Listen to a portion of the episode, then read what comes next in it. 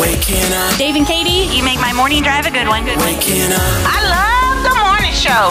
We're getting ready to check out the trucks right now, and then and then it'll be time to figure out our day. Why don't we reload the fire station with two pops catered to you? today. That would be fantastic. We would love that.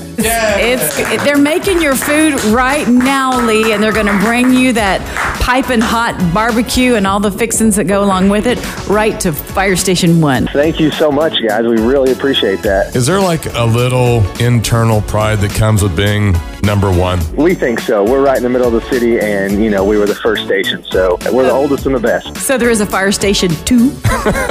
Yes, there is. Good morning. Dave and Katie in the morning. with 94.1 KXOJ.